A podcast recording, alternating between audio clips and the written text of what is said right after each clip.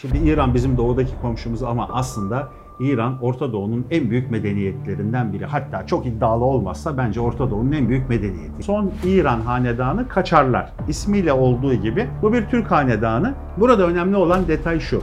Neden İslamiyet'i kabul ettikten sonra günümüze kadar devam eden Şia diye bir ayrım ortaya çıkıyor. Niye Şia diye bir şey var? Niye din iki parçalı? Mesela İran'da ezanın okunma şekli bile bizden farklı bazı yerlerde.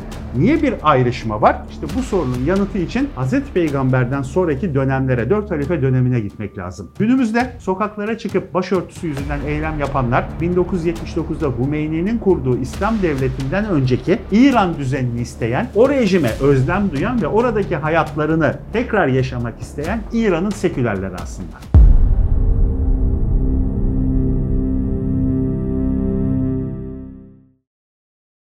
Hocam merhabalar. Gündemimizde İran var. Sokak olayları, protestolar, çatışmalar var. İran'la ilgili bizim de birkaç sorumuz olacak size. Öncelikle şuradan başlayalım. İran'ın etnik kökeni nereden geliyor? Şimdi İran bizim doğudaki komşumuz ama aslında İran Orta Doğu'nun en büyük medeniyetlerinden biri. Hatta çok iddialı olmazsa bence Orta Doğu'nun en büyük medeniyeti. Niye? Bizim gibi bir defa göçebe bir toplum değiller. Yani bizim gibi Orta Asya'dan gelip de Anadolu'da bir medeniyet kurmuş ya da oradan çıkmış değiller. O lokasyona farklı yerlerden gelen kabilelerin birleşmesiyle oluşmuş. Etnik olarak bu. Belki milattan önce 5000'lere kadar gidiyor. Yani İran'ın tarihi aslında çok eski. Dünya tarihine bıraktıkları en büyük etki kurdukları üç büyük imparatorluk. Bu imparatorlukların bir tanesi Ahameniş İmparatorluğu ki biz bunu günümüz popüler kültüründe 300 Spartalı filminde hani o 300 Spartalı askerin kendi ülkelerini korumak adına doğudan gelen bir devlete karşı Termofil geçidinde yaptıkları o destansı direniş var ya işte o direnişte karşı taraftaki adam karşıdaki o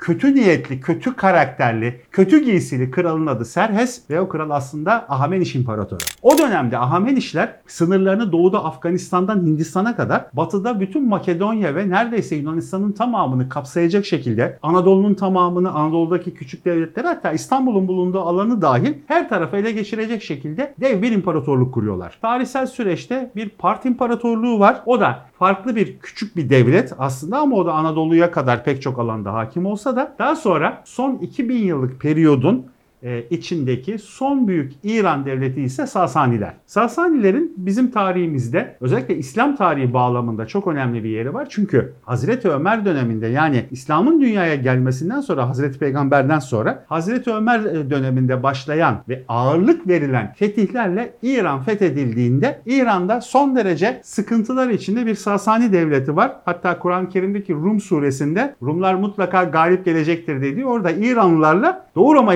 İmparatorluğu'nun savaşından bahsediyor. Yani orada Doğu Romalıların galibiyetiyle beraber artık iyice köşeye sıkışan o zamanın İran İmparatorluğu Sasaniler güçten düşüyor ve Müslümanlar bu toprakları fethediyor. Ondan sonra da İran halkının İslam'la tanışmasıyla beraber başlayan geniş dönem ortaya çıkıyor sevgili dostum. Burada soralım biz de hocam. Şimdi İran halkı İslamiyet'te bu sayede tanışıyor. Peki öncesinde bir mazide ateşe tapma olayı var mıydı ve İslamiyet'i nasıl karşıladı İran halkı? Şimdi aslında burada bunu da düzeltmek lazım. Çünkü dünyada e, pek çok kişi İran'da yani o sizin sorduğunuz şekildeki eski dini inanış olan Zerdüşlük'te ateşe tapıldığını iddia ediliyor. Aslında ateşe tapılma yok.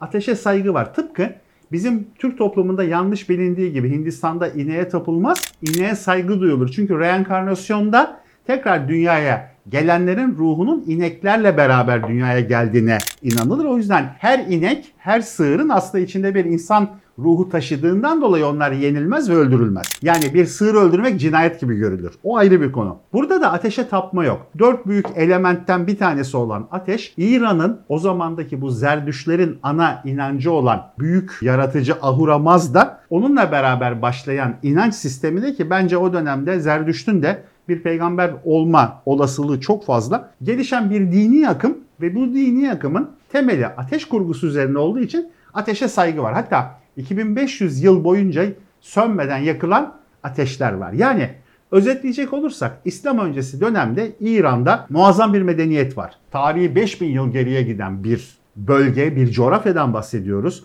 Arka arkaya 3 büyük imparatorluk ki Ahamenişler dünyanın en büyük imparatorluğu o dönemde. Böyle büyük bir kültür artık siyasi olarak biraz da ekonomik olarak güçsüz duruma düştüğünde İslamiyet'in ortaya çıkması aynı döneme kesişiyor ve bu insanlar Müslüman oluyorlar. Ama bu süreçte ne oluyor? Kendi gelenek ve kültürleri olanca ağırlığıyla duruyor. Çünkü yılların birikimi var. Yani günümüzde de hala mesela hepimizin sürekli konuştuğu hatta bunun muhabbetini de sıkça yaptığımız İran sineması, İran müziği, İran'ın bilmem nesi, İran'ın yemekleri bunlar durduk yere çıkmış şeyler değil. İran çok eski bir kültür. Ama burada kırılma dini olarak bir zerdüşlükten yani ateşin kutsal olarak kabul edildiği bir zerdüşlükten ölülerin kuşlar tarafından yenilmesi için büyük yüksek sunaklara çıkarıldı. Enteresan bir dini yapıyken İslam ortaya çıkıyor ve bu insanlar Müslüman oluyorlar. Ama burada önemli olan detay şu. Neden İslamiyet'i kabul ettikten sonra günümüze kadar devam eden Şia diye bir ayrım ortaya çıkıyor? Pek çok kişi bunun yanıtını bilmiyor ya da bunun yanıtının ne olduğunu merak ediyor. Niye Şia diye bir şey var? Yani İslam dini bir dinde. Niye din iki parçalı? Yani bir tarafın tamamen mesela İran'da ezanın okunma şekli bile bizden farklı bazı yerlerde. Bu ayrışma neden? Bu ayrışma işte İran'ın Şia inancını benimsemesiyle. Şia ne demek? Şia aslında Şiatı Ali'den geliyor. Ali'nin yolundan gidenler. Peki bu insanlar Niye Ali'nin yolundan gidiyorlar? Niye bir ayrışma var? İşte bu sorunun yanıtı için Hazreti Peygamber'den sonraki dönemlere, dört halife dönemine gitmek lazım. Biraz önce bahsettik ya, Müslüman orduları Hazreti Ömer döneminde İran'ı fethetti. İran'daki Sasani devletini yıktı. Ne oldu? Son Sasani imparatorunun kızı Şehribanu Hanım da esir olarak cariye bir şekilde Medine'ye getiriliyor. Ve o dönemde kendisi o zaman Hazreti Ali'nin arzusuyla kendisinin oğlu Hazreti Hüseyin'le evlendiriliyor. Ve orada Hazreti Hüseyin'in Zeynel Abidin isimli bir tane oğlu dünyaya geliyor. Malum biliyorsunuz Kerbela ve Kufe vakalarında Hazreti Hasan'ın, Hazreti Hüseyin'in şehit edilmesiyle beraber Ehli Beyt'te yaşanan sıkıntıda sadece Zeynel Abidin o gün savaş bölgesinde olmadığı için kurtuluyor ve o Zeynel Abidin'in soyu İran'da çok önemli olarak kabul ediliyor. Neden? Çünkü baba tarafından Resulullah ile yani İslam'ın peygamberiyle akraba iken anne tarafından da son Sasani hükümdarının torunu olarak sayıldığı için tırnak içinde söylüyorum onların bakış açısına göre bize göre değil iki büyük hanedanın birleşmesi gibi görülüyor. Yani Hazreti Peygamber'in soyuyla son Sasani hükümdarının soyu. İki soy bir araya geldi ve ortaya kim çıktı? Bu Zeynel Abidin'de kesişti. Bundan sonra kendisi dördüncü imam olarak kabul ediliyor ve Şia'nın temeli olan o 12 imam hikayesi de aslında burada başlıyor. Ve bu ayrışmadan sonra doğal olarak yine onların cephesinden konuşalım. Doğal olarak biz zaten 5000 yıllık medeniyetiz, büyük bir kültürümüz var. E, Hazreti Peygamber'in soyundan da bir soyla beraber geliştik ve bu gelişmeden dolayı da kendilerini ayırmak için diğer Müslümanlardan biz Şiayız diyorlar. Yani Ali'nin yolundan devam ediyoruz diyorlar. Ama işin püf noktası bu sevgili izleyiciler.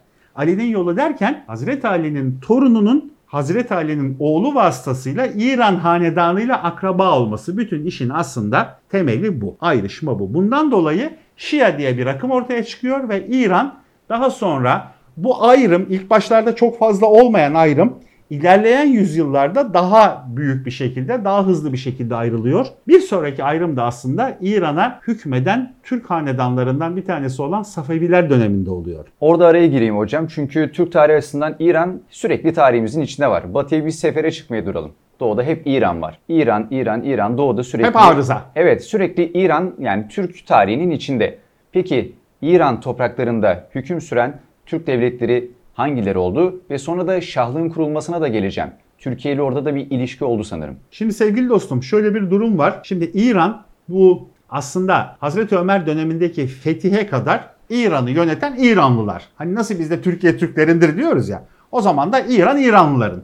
Ama Hazreti Ömer'le beraber orası İslam devleti sınırlarına giriyor. Önce Emeviler, daha sonra Abbasiler. Abbasilerden sonra Selçuklular kuruluyor. Kim Selçuklular? Türk. Selçuklularla beraber İran topraklarında Türk hakimiyeti başlıyor. Selçuklu bölündüğünde Anadolu Selçukluları, işte İran Selçukluları, Kirman Selçukluları gibi farklı farklı bölümlerde yine Türkler. Devam eden süreçte farklı Türk hanedanları hep İran topraklarına hükmediyor. En son 1500'lerde yani Yavuz Sultan Selim döneminde Yavuz'un meşhur o Çaldıran Savaşı'nı yaptığı o Safevilerin yani Şah İsmail'in getirdiği dönemde bile İran tamamen bir Türk devleti. Yani hükümdarı, askeri, ordusu, bütün düzeni her şeyiyle İran bir Türk devleti. Ne zamana kadar bu devam ediyor? Ta ki 1925'e kadar. 1925 yılındaki Şah Muhammed Rıza Pehlevi'nin yaptığı askeri darbeye kadar olan dönemde son hatta 19. yüzyıldaki son İran hanedanı Kaçarlar ismiyle olduğu gibi bu bir Türk hanedanı. 1925 yılında o zaman bir albay olan Şah İran'da askeri darbe yapıyor ve bu darbeden sonra da İran'da yeniden İran asıllıların yani Fars asıllıların Müslüman da olsalar Fars Pers asıllıların iktidarı başlıyor ve günümüze kadar devam ediyor. 1979'daki İran devrimindeki kırılmaya kadar yani o kırılmayla beraber İslami bir yönetim tarzına dönse de günümüzde de İran'ı İranlılar yönetiyor. Ama toparlayacak olursak 1925'e kadar yani 640'lardan 1925'e kadar olan o uzun periyotta İran hep aslında bir Türk toprağı ve bir Türk devletiydi.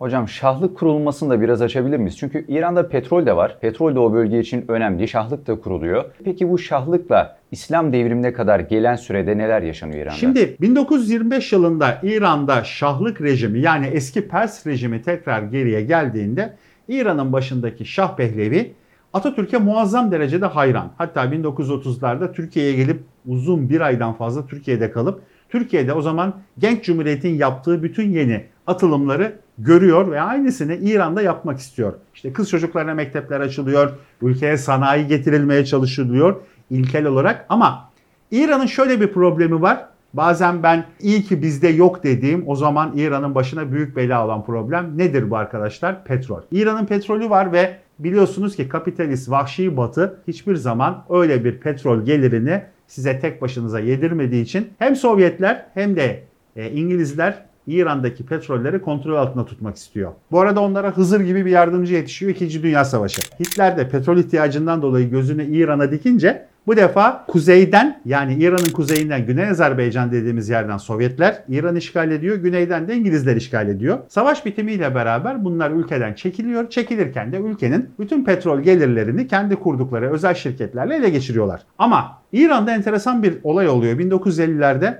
Başbakan Musaddık dediğimiz bir adam çıkıyor ortaya ve bütün petrolü millileştiriyor. Peki CIA buna durur mu? Yani Batı'nın o petrol hırsı, ekonomi hırsı durur mu? Durmuyor. Ve ne yapıyorlar? İran'da askeri darbe yapıyorlar. Musaddık'ı idam ediyorlar ve Şah'a biz artık sana e, destek olduk. Petrol gelirinin %50'si bizim, %50'si senin diyorlar ve İran'ın petrolü ikiye bölünüyor. Bu arada Şah oluk oluk gelen paranın etkisiyle İran'da tamamıyla batı tarzı bir yönetim kuruyor. Yani o bir, bir dönem Tahran'a işte e, Doğu'nun Paris'i denildiği, tamamen işte günümüzdeki Paris'teki yaşanan hayatın aynısıyla yaşandığı, her türlü sekülerliğin yani hem devletin rejiminin hem de halkın neredeyse tamamının sekülerleştiği bir dönem yaşanıyor 1979'a kadar. Ama burada şöyle bir sıkıntı var.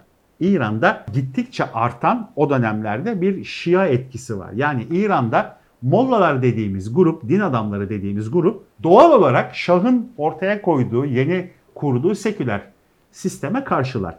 Buna karşı olarak ne yapıyorlar? Halkı ayaklandırıyorlar. Çünkü şöyle bir problem de var. Şah'ın bu oluşturduğu yeni düzenin kaymağını yine İran'ın belli aileleri yiyor. Halka ulaşan çok fazla büyük bir sefahat yok. Halk yine sefil. Ve İran'daki o zaman Şia mollaları da hayır bu düzen yanlış biz burada İslami düzen getireceğiz diye halkı kışkırtıyorlar. Ve 1979'da Şah ülkeyi terk etmek zorunda kalınca o zamana kadar 1962'de önce İran'dan sürülüp Türkiye'ye gelen daha sonra da Fransa'ya yerleşen İmam Hümeyni Paris'ten tekrar Tahran'a geri dönüyor ve ülkenin yönetimini İran'da bir İslam devleti, İslam devrimi adı altında bir yenilik yaparak İran İslam Cumhuriyeti kuruluyor.